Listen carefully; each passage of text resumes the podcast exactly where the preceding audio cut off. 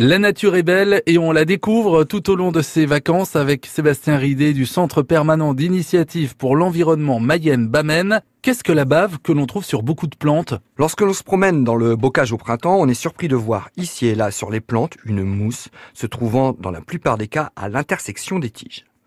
Cette mousse peut se trouver sur un certain nombre d'espèces, mais est toujours extrêmement visible et très présente sur les espèces de saules. Elle est traditionnellement appelée bave ou crachat de coucou ou de crapaud. En réalité, rien à voir avec une sécrétion buccale de cet oiseau parasite ou de cet amphibien plein de verrues. Il s'agit en fait d'une cachette humide et isolante pour les larves de nombreuses espèces de la grande famille des cercopes, petits insectes du groupe des cicadelles, cousines des cigales. Cette larve suce la sève, en digère les éléments nourriciers. Une fois digérée, cette sève filtrée sert à fabriquer l'écume qui est produite par des glandes salivaires situées dans l'abdomen de l'animal.